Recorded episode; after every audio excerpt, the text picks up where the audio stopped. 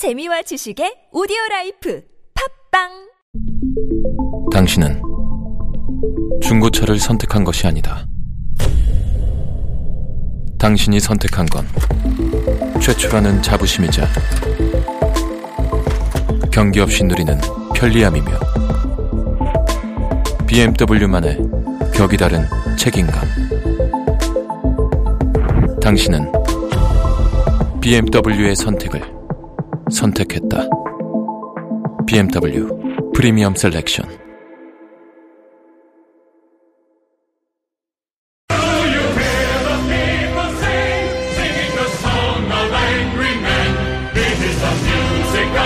안발장의 민생이야기, 참여연대 안진걸 사무처장과 함께합니다. 어서 오세요. 네, 안녕하십니까. 자, 민생이야기 살펴보기 전에 예. 어, 참여연대가 박근혜 대통령 고발했습니까? 예, 제가 뭐 음. 고발을 좋아서 하는 게 아니라요. 예, 예. 뭐 많은 분들이 국기문란이나 헌정질서 파괴 이야기하는데 음. 사실 저는 경제민주화 단체입니다. 네. 민생단체고. 음. 근데 이 내용을 잘 보시면요, 박근혜 대통령께서 재벌 총수들을 독대를 했다고 하잖아요. 네, 네, 일곱 개 총수들. 네. 그리고 그, 그 재벌들이 돈을 엄청 낸 거로 나옵니다. 네.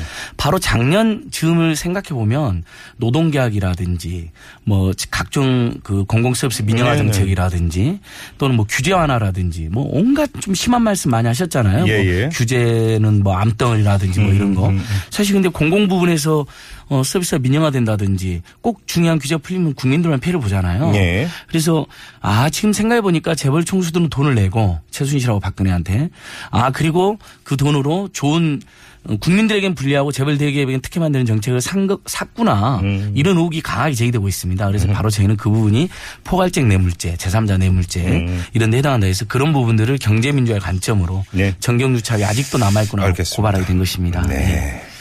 어떤 취지인지는 충분히 전달이 예. 됐을 거라고 생각을 하고 요즘 민생 이야기 좀 살펴봐야 되는데 지금 철도 노동자들 파업이 계속되고 있죠. 예, 맞습니다. 이 어, 오늘 그래서 제가 준비한 컨셉이 이 뭐 주권자 혁명이니 뭐 이런 여러 가지 문제가 터져 나오고 있지만 네네. 그래도 이 와중에 그 철도 노동자들이 바로 아까 말씀드린 그 노동계약 정책과 관시, 그 관련이 있습니다.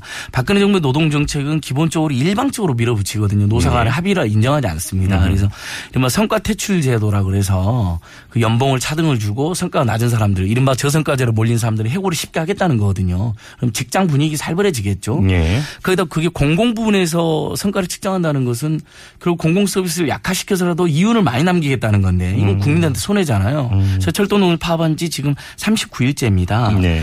근데 이것도 이분들이 대화를 요청하는데 어, 박근혜 정권 특유의 불통이 음. 국토교통부나 철도공사에도 퍼져 있습니다. 대화를 안 해요. 음. 그러니까 파업이 길어지고 결국은 군 대책력이 일이 투입되어 있어요. 네. 군인들이 나라 지켜야 되는데 철도를 몰고 있습니다. 그게 근데 그게 적법한 것이냐 논란도 있었어요. 예, 저희는 지금 불법이라고 보고 있고요. 네.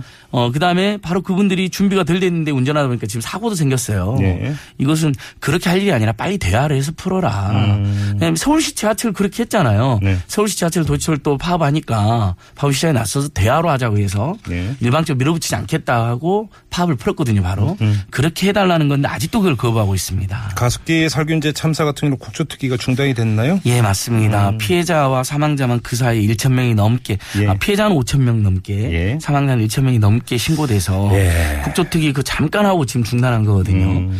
새누리당이 최소한 이거만큼 협조해 준다고 그랬는데 아직도 연장을 안 하고 있습니다. 예예. 근데 저는 지금 뭐 박근혜 대통령, 박근혜 정권 다 멘붕이라고 하지만 새누리당도 멘붕이겠죠. 음. 근데 바로 그 멘붕의 탈출구가 어디야 되냐? 바로 이렇게 기본을 하나씩 하면서 음흠. 그래도 보수 정당으로서 최소한의 기본은 지켜줘야 되는데 예. 국조특위 연장 안 해. 그러니까 지금 피해자 가족들이 돌아가신 분들, 희생자들 영정을 가슴에 안고 새누리당 앞에서 국회 앞에서 이 와중에도 계속 일 인실 하고 계세요. 음. 그래서 지나다 보면 정말 눈물 납니다. 예. 요즘 이 와중에라고 하는 표현을 참 많이 쓰게 예. 되는데 이 와중에 물가도 오르고 있다면서요. 예, 맞습니다. 뭐 그나마 경기 불황에 물가까지 오르면 우리 국민들 참으로 살기 힘들 텐데 예. 뭐 재벌 특혜 정책은 계속되죠. 거기다 음. 물가까지 이제 또 오른다라고 지금 이야기 나오는데 예. 뭐 최근에 주류업계에서 어, 맥주 등이 평균 육 퍼센트 인상된다. 네. 그리고 다른 어, 맥주들도 나 올리려고 한다. 음. 소주 가격들도 일부 올렸거든요. 참이슬 네. 잘하시는. 그다음에 네. 롯데주류나 무학 등도 또 가격을 올렸습니다. 음. 그다음에 이제 최근에 이제 콜라류 있잖아요. 예. 이것도 한 오 퍼센트 올렸습니다. 음. 그리고 이제 일부 공공 서비스도 오르고 있거든요. 네네. 그날 경기 불황에 우리 국민들이 버틸 수 있었던 것은 그래도 물가가 예. 다른 예전에 비해서는 좀 덜 올라갔고 실제 작년에 소비자 물가 상승이 영 점 칠 퍼센트 정도였습니다. 네네. 체감은 못 하실 거예요. 왜냐하면 음. 뭐 공공 서비스도 오르고 뭐 이렇게 계속해서 교육비, 주거비, 의료비, 통신비 같은 것은 세계에서 최악의 비용을 내고 있으니까 체감 네. 못했지만 음. 어쨌든 예전처럼 막 물가가 폭등하나 많이 오르진 않았는데 예. 다시 이렇게 이제 생활용품들이 음. 들썩거리고 있으니까 음. 어, 저희는 이렇게 말씀드리고 싶습니다. 지금 국민들이 사실 장기간의 경기 침체에도 힘들고 그다음에 현 정권의 극도의 국기문란 행위로 굉장히 불안하고 분노하고 있는 상황인데 네. 잠시 이때만이라도 좀 물가 인상을 좀 자제해 줬으면 좋겠습니다. 나중에 상황 수습된 다음에 올려도 되지 않을까요? 아, 뭐 이제 근데 네. 뭐 같이 급여도 같이 오르면 뭐 큰 문제가 있겠습니까만은. 예. 근데 급여는 안 오른다. 이게 문제 아니겠습니까? 맞습니다. 그 뉴스가 그래서 오늘 동시에 나왔습니다. 예. 통, 통계청이 발표했거든요. 예. 아니 뭐 물가 일 퍼센트 오르고 급여 십 퍼센트 오르면 어이구, 좋은 거잖아요. 그런데 예, 네. 지금 보세요.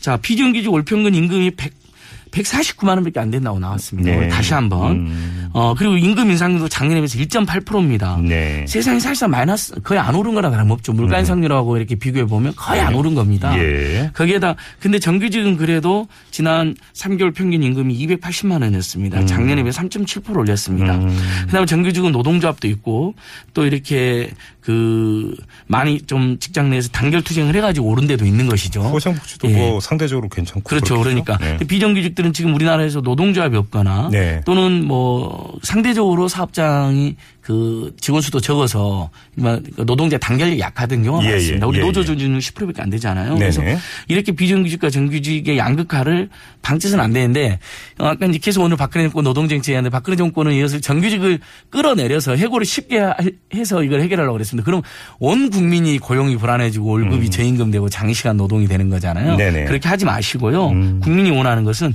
비정규직을 정규직으로 끌어올려라는 겁니다. 예. 비정규직을 정규직 못 쓰게 하거나 원칙적으로. 예. 일단 비정규직을 정규직 급여랑 비슷하게 봐. 비정규직을 쓸 거면 고용이 자기들 마음대로 짧게 고용을 안 하니까 유럽처럼 월급을 더 줘라는 겁니다. 네. 유럽은 기간이 짧으면 월급을 더 줍니다. 음흠. 왜냐하면 해고를 자기가 좀 더 자유롭게 할 수 있으니까 그런 균형을 잡아라는 거죠. 근데 그런 정책은 안 하고 예. 정규직들까지도 오히려 고용 불안하게 하려고 하니까 예. 국민들이 사실 최근에 저는 국면이라는 게 예. 그런 최순실 농단만 농단 때문에 생긴 게 아니라고 생각합니다. 예. 일종의 그동안 누적됐던 어떤 그 재벌 특혜 정책과 네. 그리고 서민들 말살 정책에 대한 불만도 동시에 터졌다고 생각하거든요. 네. 전월세 문제, 부동산 투기 이런 게 다 되는데 그 최순실 세력이 다 부동산 투기 세력이더라고요. 이번에 밝혀진 거 보니까요.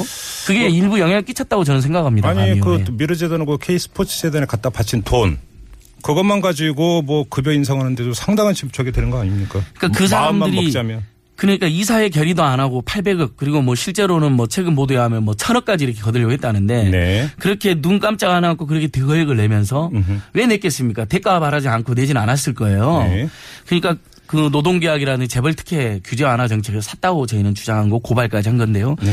그 정신으로 그런 열정으로 그런데 돈을 삥을 뜯을 게 아니라 바로 재벌들이 탐욕 못 부리게 하고 서민들의 주머니를 늘리는 정책을 했어야 된다는 겁니다. 음. 그러니까 이 대목이 저희가 목소리를 높일 수밖에 없는 것이죠. 저는 그 울분이 이번에 우리 국민들이 동시에 터져나왔다고 생각하는 하는 겁니다. 예.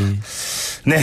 안발장의 민생 이야기 오늘은 이 민생이 지금 어느 지경인지를 한번 종합으로 점검해보는 이런 시간으로 꾸며봤습니다. 참여연대 안진걸 사무처장과 함께했어요. 고맙습니다. 예, 고맙습니다.